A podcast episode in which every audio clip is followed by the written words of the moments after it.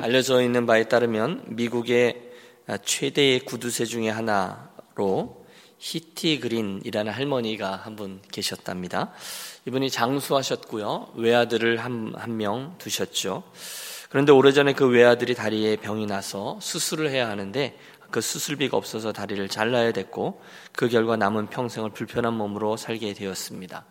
게다가 이 할머니마저 돌아가실 때 묽은 죽으로 연명하시면서 힘겹게 사셨어요. 오죽하면 아, 돌아가셨을 때의 병명이 영양실조였겠습니까? 그런데 깜짝 놀랄 일이 벌어지죠. 이 할머니가 돌아가시고 난 다음에 할머니의 통장을 보니까 여러분 85년 전 당시 돈으로 1억 불이 들어 있었답니다. 아, 나눠주지. 예, 그런데 그 할머니는 자기가 그런 어마어마한 것을 가지고 있었지만 전혀 누리지도 쓸 줄도 그러게 모른 채로 살아갔던 그 마음의 병이 든 할머니였습니다.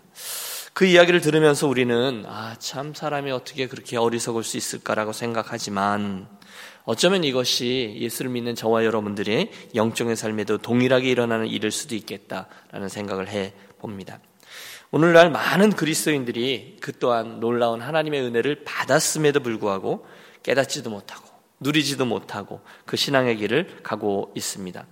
그 삶의 능력이 별로 없습니다. 주님 우리들에게 소금으로 빛으로 살으라 말씀하셨는데 실제적으로 내가 정말 소금으로 빛으로 살고 있는가? 그러면 대답이 시원치 않습니다.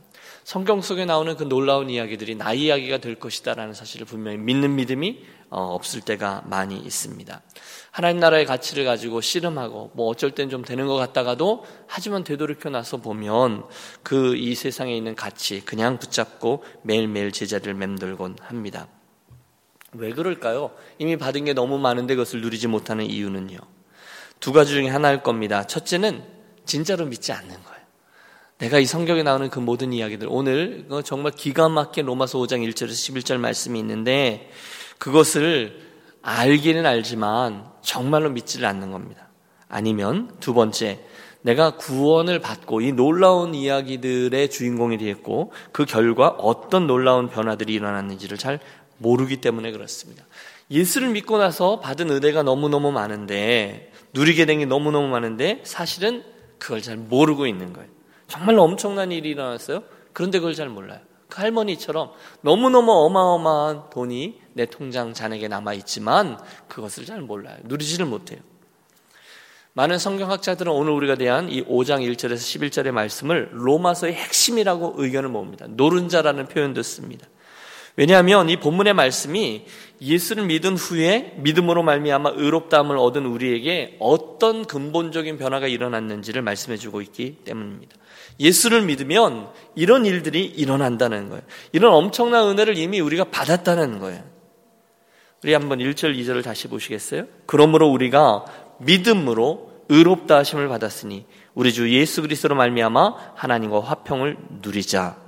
또한 그로 말미암아 우리가 믿음으로 서 있는 이 은혜에 들어감을 얻었으니 하나님의 영광을 바라고 즐거워하느니라. 할렐루야. 여러분, 구원을 받게 된 이후에 죄인이었던 우리가 예수님의 보혈의 공로로 의롭게 된 후에 우리 삶에 어마어마한 근본적인 변화 세 가지가 일어났다는 거예요. 첫째는 하나님으로 더불어 화평을 누리는 은혜라는. 하나님과 화평을 누려요. 그분을 만난다는 거죠. 둘째는 믿음으로 서 있는 이 은혜에 들어가는 은혜라는 거예요. 셋째는 하나님의 영광을 바라고 즐거워하는 은혜라는 거예요. 도대체 이게 무슨 얘기일까요? 여러분, 여러분은 예수님을 믿고 죄 용서함을 받아 하나님을 아는 하나님과 화평케 되셨습니까? 여러분께서는 예수를 믿는 이 믿음의 분명한 은혜를 받으셨습니까? 저와 여러분은 우리의 인생과 교회가 하나님의 영광을 보고 그 영광을 즐거워하는 은혜를 누리고 있습니까? 여러분 틀림없어요. 이 세 가지 변화를 정말로 누리게 될 때, 깨닫게 될 때 우리는 하나님의 은혜를 누리고 있구나, 감사하고 있구나, 또 믿음의 삶으로 반응할 수 있구나, 이렇게 고백할 수 있습니다. 주님께 나와도 놀랍다 주님의 큰 은혜 찬양하게 되어 있고요. 날마다 나에게 주신 놀라운 복들을 세어봅니다. 덜 중요한 것들은 에이 그게 뭐 하고 내려놓을 수 있어요. 왜냐하면 정작 중요한 가치를 알기 때문에 그렇습니다. 눈물과 감사로 새로운 헌신으로 반응합니다. 이것을 우리가 다른 말로 부흥이라 하죠. 따라해 주세요. 하나님 주시는 부흥. 부흥. 여러분, 하나님 주시는 부흥을 체험하게 되는 저와 여러분이 되시기를 축복합니다. 올 가을 우리가 잘 통과하고 있는데요. 하나님 주시는 부흥이죠. 개인적으로도 부흥을 경험할 수 있어요. 공동체적으로도 부흥을 경험할 수 있어요. 또 한 나라가 부흥을 경험할 수도 있어요. 또 지금 말씀드린 이 모든 것들이 구석구석에서 한꺼번에 일어날 수도 있어요. 하지만 그것이 무엇이 되든 우리는 하나님이 주시는 부흥 때문에 아 이건 하나님이 하셨다라고 고백할 수 있는 부흥이 있다는 우리가 아직 죄인 되었을 때에 그리스도께서 우리를 위해 죽으심으로 하나님께서 우리에 대한 자기의 사랑을 확증하셨느니라. 여러분 이 일을 믿고 알게 될 때 더 이상 중요한 일은 없죠. 여러분 우리가 뭐가 좀 되는 것 같지만 실상 이렇게 돌이켜 보면 어, 내가 정말로 이 말씀을 믿고 가장 중요한 것을 붙들고 있는지 아니면 덜 중요한 것을 붙들고 있는지 그 중요하다는 것을 내가 진짜로 믿고 있지 못하고 있다라는 사실을 알게 되는 일들이 종종 있습니다. 이 부흥을 맛보게 되면 그게 뭐가 중요해 얘기했던 것을 정말로 중요하지 않게 여길 수 있습니다. 복음의 귀함이 머리로는 알고 있었는데 그것이 부흥을 경험하면 날마다 내 온몸으로 느끼고 감격하고 감사합니다. 여러분, 저는 저와 여러분이 이런 부흥의 역사에 주인공이 되고 목도하는 그런 일들을 경험하게 되기를 바랍니다. 부족하지만 제 인생이 여러분들과 우리 교회와 이 나라를 향한 부흥의 불길을 가져오는데 선한 통로만 될 수 있다면 얼마나 놀라운 축복이라 여기는지 모릅니다. 성경을 보면 그런 놀라운 부흥의 역사들이 많아요. 우리가 이번에 어, 지난 주간에 우리 집회하면서 성경의 이야기들을 쭉 훑었습니다. 족장들, 아브라함, 이삭, 야곱, 이들은요, 가는 곳마다 하나님을 경험하면 그곳에서 단을 쌓고 예배하며 하나님과 만남을 갖습니다. 그것이 부흥입니다. 또, 어, 거기가 뭐, 베델도 되고요. 거기가 부엘세바이기도 하고요. 또 갈 길을 잃은 모세가 하나님을 대면했던 호랩산을 기억합니다. 그리고 그들을 억지로 끌고 나와 다시금 시내산 앞에서 하나님과 이스라엘 백성들이 만났던 것을 기억합니다. 그때 그들이 느꼈던 것이 부흥인 것이죠. 가나안에 들어가기 전에 요단강을 건너기 전에 요압 평지에서 신명기서의 말씀을 가지고 온 이스라엘 백성들이 마음을 새롭게 했습니다. 부흥이죠. 요단을 건넜어요. 길갈이라는 곳에 그 강바닥에서 가져온 열두 돌을 쌓고 그곳에서 유월절을 지키며 할례를 행하며 감격했던 것이 부흥입니다. 그런 예는 끝이 없습니다. 오늘날로 말하면 이것이 하나님의 백성이 사는 것입니다. 이것이 예수 믿는 일입니다. 이것이 교회다운 교회입니다. 이, 어, 그, 이 모든 일들이 부흥이라 말할 수 있습니다. 이 말씀을 더 진행하기 전에 오늘 아침엔 저는 여러분과 함께 영상 하나를 보려고 합니다. 이 놀라운 부흥의 이야기들이 어, 우리들, 우리나라에 들어왔을 때, 우리 한민족들에게 어떻게 어, 하나님께서 일을 하셨는지, 어떻게 복음의 초기 진보를 이루었으며 복음을 통해서 어떤 변화와 능력과 축복을 주셨는지를 잠깐 보려고 합니다. 그 전에 어, 제가 이제 박용규 교수가 평양 대부흥 운동이라는 이렇게 두꺼운 책을 썼는데요. 그 앞쪽에 이 오늘 우리가 보려는 영상의 배경이 되는 스토리를 약간 요약해서 말씀을 드리고 영상을 봅니다. 1863년 12월입니다. 매서운 혹한이 몰아치고 있는 추운 겨울에 영국의 런던 대학을 갓 졸업한 젊은이가 갓 결혼한 사랑하는 아내 캐롤라인과 함께 선교사로 중국 땅에 도착합니다. 임신 중인 아내 그런데 이국 생활에서 오는 충격에다가 중국 기후에 적응하지 못해서 고생을 하고 그는 어, 아내를 위해서 조금 더 나은 기후의 땅을 찾아서 중국 남부로 내려갔습니다. 정탐 여행이죠. 그러나 그 여행 중에 그가 너무도 사랑하던 아내 갓 결혼한 아내가 병중에서 세상을 떠났다라는 충격적인 비보를 듣습니다. 아내는 저 북쪽에서 아내 아, 임종도 어, 그 아내의 임종도 지켜보지 못한 이 남편이 얼른 올라갑니다. 막 도착한 선교지에서 어, 아내를 먼저 떠나 보낸 겁니다. 그래서 런던 선교회로 보낸 그의 첫 번째 편지에 그의 슬픔이 잘 기록되어 있습니다. 제가 영국을 떠나서 그리고 선교지에 도착해서 처음 쓰는 편지가 이런 슬픈 소식을 담게 될지 몰랐습니다. 사랑하는 아내 캐롤라인이 3월 24일에 세상을 떠났습니다. 나는 정말 완전히 힘을 잃었습니다. 평소 친하게 지냈던 미국 선교사 부인의 죽음에 대한 충격으로 3월 20일 유산을 하고 말았고요. 또 어? 나는 더 이상 글을 써내려가지 못하겠습니다. 하나하나 써보다 보니까 복받쳐 오르는 슬픔을 참을 길이 없습니다. 저는 선교사라 노력은 하겠습니다만 더 이상 일어설 수 없을 절망에 빠진 것 같습니다. 여러분, 이게 그 당시 너무 젊은 그 선교사의 상황이었습니다. 23살. 아, 여러분 생각해 보십시오. 23살의 젊은이 그 선교사가 아내를 잃어버렸습니다. 그가 바로 그 날부터 2년 6개월 후에 26살의 나이로 대동강가에서 순교한 최초의 개신교 순교사 토마스입니다. 아내를 잃은 충격을 벗어나지 못합니다.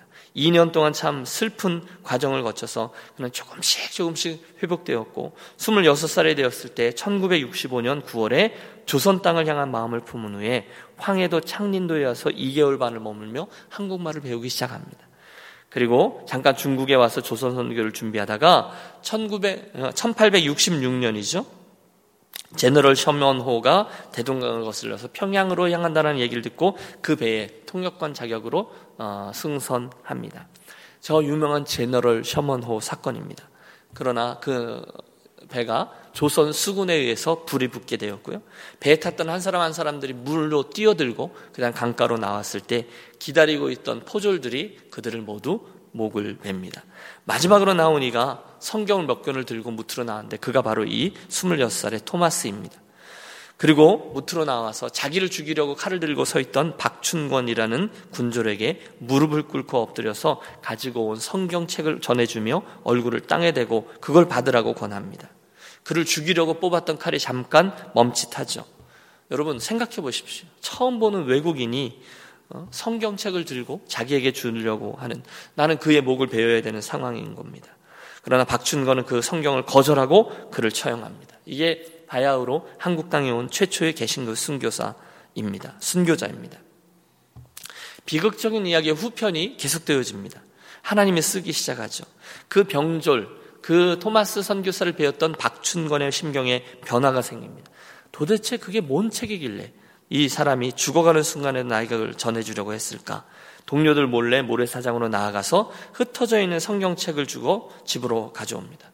그가 결국은 그 성경책을 읽다가 예수를 믿어서 훗날 영주교회의 영수, 전도사가 되었고 그 성경을 읽고 그의 조카 이영태가 주님을 영접하고 훗날 우리가 가지고 있는 한글 성경의 3분의 2를 번역하는데 결정적인 공헌을 합니다.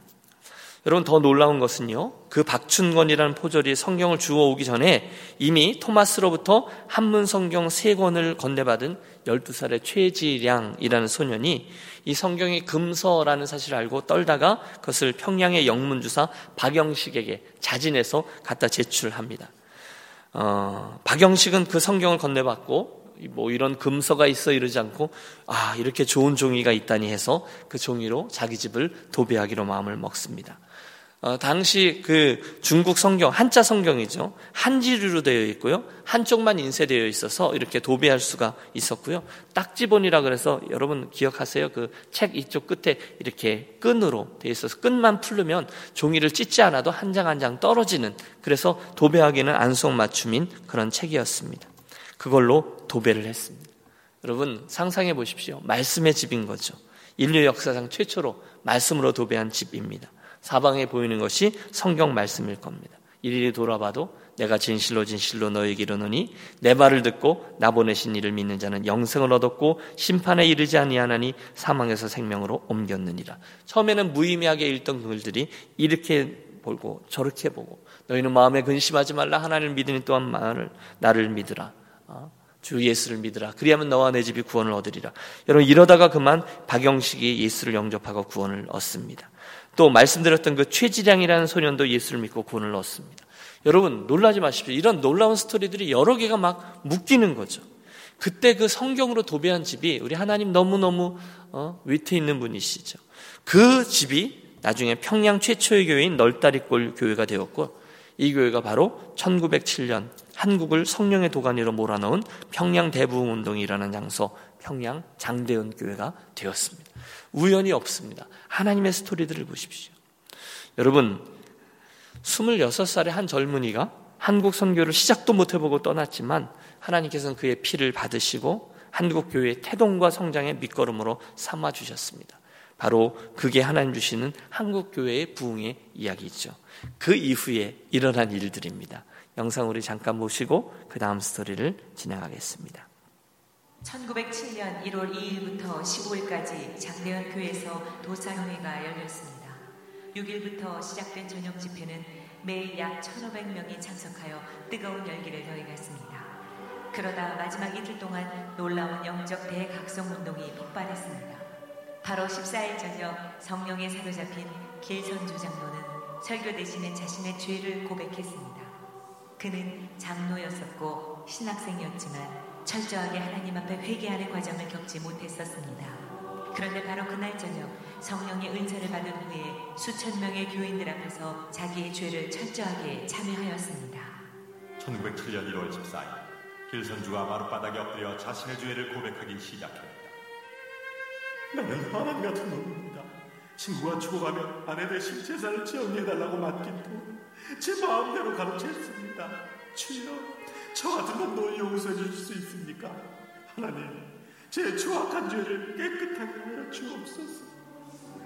길선주 장로의 회개가 있은 후 성도들도 자신의 죄를 하나하나 고백하기 시작했습니다. 병들어 아파하는 마누라를 보면서 매일 술만 마시고 빨리 죽어버리라고 저주했습니다. 주여, 용서하소서.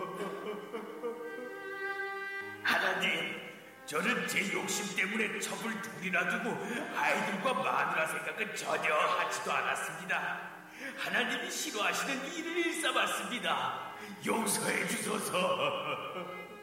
하나님, 성교사님에게 오늘 14전이나 오셨습니다. 절 용서해. 예배당은 성령의 강력한 임재와 통회의 역사로 가득 찼습니다. 그중 600명의 사람들은 다음날 새벽 2, 3시까지 밤새도록 가슴을 치며 자기 죄를 회개하느라 아우성을 쳤습니다. 이 회개 운동이 시작되면서 드디어 성령의 대부흥 운동이 일어난 것입니다. 장대현 교회에서 모인 지난밤 집회는 최초의 실제적인 성령의 권능과 임재의 현시였습니다. 우리 중 아무도 지금까지 이전에 그 같은 것을 경험하지 못했으며 우리가 웨일즈, 인도 등에서 일어난 부흥 운동에 대해 읽었지만 성령의 역사는 지금까지 읽었던 그 어떤 것도 능가할 것입니다. 놀라운 성령의 역사는 다음날 15일에 더욱 강하게 나타났습니다. 그리고 이들의 회개는 고백과 눈물로만 그치지 않았고 구체적으로 그 죄악을 청산했습니다. 훔쳐간 돈과 물건은 주인에게 돌려주었고 타인에게 준 상처에 대해서는 찾아가 용서를 구했습니다. 이 평양 대부흥 운동을 통해 소돔이라 불렸던 평양이 예루살렘으로 바뀌기 시작했습니다. 교회가 더욱 성장하고 사회 개혁이 일어났으며 수많은 학교들이 세워졌습니다. 또한 이 부흥의 불길은 평양 시내로 그 주변으로 다시 한반도 전역으로 놀랍게 확산되었으며 나아가 중국 부흥운동의 도화선이 되었습니다. 100여 년 전 한 사람의 진심 어린 회개가 작은 불꽃이 되어 평양 대부흥의 불을 지폈듯이 오늘 바로 내가, 바로 우리가 작은 불꽃이 되기를 소원합니다. 이 불꽃들이 모여 이곳에 놀라운 성령의 불이 활활 타오르기를 간절히 기도합니다.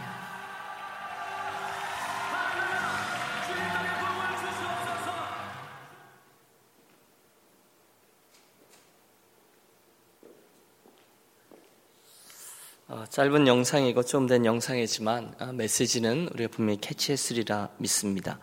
여러분 이걸 보면서 무엇을 느끼셨습니까? 어, 우리 한민족에게 하나님께서 허락하셨던 1907 평양 대부흥 운동은 이후에 한국 교회사에 엄청난 영향을 끼칩니다. 두말할 것도 없이 영적인 각성을 가져왔습니다. 그날 이후에 어, 곳곳에서 회개와 또 말씀의 운동이 일어났고요. 성경을 배우기 원하는 사람들, 회개하는 사람들, 헌신하는 사람들, 백만인 구령 운동 등등 결과가 따라오게 되었습니다. 그러나 그것이 어, 교회 안에서만의 부흥이 아니었습니다. 조선 땅은 이 영적 갱신 운동 후에 교육, 금주, 금연, 우상에서의 해방, 여성 지위 향상, 세계관 변화 등등 사회 개혁도 경험하게 됩니다. 그래서 한국 교회는 이 일 후에 유례없는 기적적인 성장을 거듭하고 교단들끼리 연합 운동도 하고요. 수많은 이들이 헌신했습니다. 그리고 한국 교회 지금까지 어, 지탱해 준 원동력이 되었습니다. 어, 여러분 요즘 여러분들이 우리 교회 안에 있는 이러저러한 변화들에 대해서 말씀하십니다. 교회 안에서 어, 변화되는 분들 이야기도 하시고요. 또 교회 밖에서도 좋은 소문을 해주시는 분들에 대해서도 말씀해 주십니다. 또 우리 중에 누군가는 아, 좀더 지켜봐야 돼. 아직 멀었어 라고 말씀하실 수도 있습니다. 저는 무엇이 돼도 다 좋습니다. 그러나 여러분 제가 드리려는 말씀은 저와 여러분들의 관심은 아, 우리들의 어떤 생각이나 사람들의 평판에 있지 않습니다. 대신에 어, 저와 여러분의 관심은 하나님께서 우리를 어떻게 바라보시는지 바로 거기에 있습니다. 어, 내일 어, 주일 설교가 하나님의 은혜가 흐르는 어, 공동체 그래서 다윗의 공동체 이야기인데요. 그때도 말씀드리겠지만 여러분 우리 교회의 교회됨은 다른 걸로 규정되지 않습니다. 오늘 하나님께서 우리 안에 무엇을 행하고 계신지 그것으로 우리 교회가 규정됩니다. 개인적으로 저는 내년도 목회 계획을 2018년도를 위해서 세우고 있습니다. 내년도 조직을 어떻게 해야 되고 또 어떻게 어떤 분들이 이 부서를 섬기시고 이분은 이 일을 하셨으면 좋겠고 등등 사람이 하는 일로 신경을 쓰고 있습니다. 중요하죠. 최선을 다해서 하나님 제게 주신 지혜를 충동합니다. 그러나 거기 한계가 있죠. 이렇게 해보면 이런 일이 있고 저렇게 해보면 저 문제가 있고 이분 말을 참고하다 보면 또 생각하지 못했던 일도 있고 끝이 없습니다. 그런데 오늘 이 말씀을 대하면서 해답을 얻고 희망을 얻습니다. 여러분 우리가 최선을 다해서 우리가 지혜를 짜내서 조직도 만들고 계획도 세우고 다섯 개 기둥이 어떻고 예배, 양육, 교제, 전도, 봉사, 재정, 차세대, 선교 등등을 이야기하지만 결국 여러분 우리 유니온 교회를 더욱더 존귀하게 세워주는 것은 우리의 지혜나 경험이나 또 우리의 회의들을 통해서가 아니라 어, 우리들을 빚고 계신 하나님의 손길에서만 가능한 줄로 믿습니다. 그래서 저는 오늘 그 손길을 목말라 하며 여러분과 함께 기도하려고 합니다.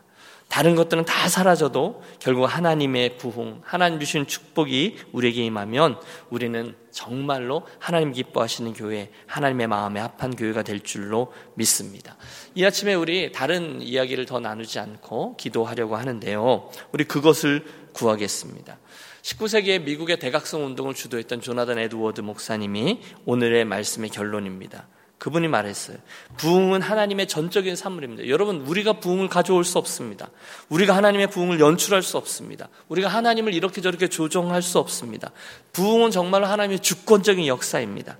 그러나 동시에 우리가 교회사를 통해서 배우게 된 바가 있는데 그 부흥은요, 반드시 부흥을 사모하며 기다리고 기도하고 구하는 이들에게 임한다는 사실입니다. 우리가 그 부흥을 가져올 수 있어요. 우리가 하나님을 움직인다는 의미가 아니에요. 우리가 기도함으로 하나님께 간구함으로 사모함으로 그리고 오랫동안 그것을 사모하며 기도해 온 이들의 기도 후에 하나님이 부흥을 부어 주셨던 것을 봅니다. 부흥이 뭐 우리 마음대로 오냐 하나님이 주셔야 되지 두 손 놓고 있는 것이 아니라 하나님 가하시면 저에게 저의 심령에 그리고 우리 교회 공동체에게 성령으로 충만케 하시고 나를 변화시켜 주시고 그 부흥을 체험케 해 주옵소서. 성령을 주옵소서. 우리 간절히 구해야만 할 것입니다. 그때서야 우리가 성경의 나머지 이야기의 주인공이 될 수 있죠. 여러분 이 아침에 우리들의 영적인 잠을 어, 깨우기 원합니다. 뭐 목사가 깨울 수 없습니다. 또 새로운 조직이나 교회 분위기가 깨울 수 없습니다. 오직 하나님의 주권적인 역사와 선물로만 가능한 일입니다. 그래서 여러분 이 아침 기도하며 나아가실 때 하나님 우리를 좀 만져주십시오. 저를 좀 다루어 주십시오. 우리에게 부흥을 주옵소서 성령을 허락해 주십시오. 그래서 하나님께서 행하시는 영광스러운 행보에 저로 참여케 하시고 보게 하시고 저로 하여금 증거케 하여 주옵소서. 우리 부흥을 사모하며 또 길선지 장로의 회개도 생각하고 우리 가운데 낙심되어져 있는 이들을 여러분 떠올리면서 우리에게 나에게 우리 교회 전체에게 하나님 부흥을 허락해 주옵소서. 오늘 아침 그렇게 기도하며 나아가겠습니다. 제가 먼저 기도하죠. 사랑의 하나님 아버지, 이 아침에 우리들의 사모함과 기도를 들으시고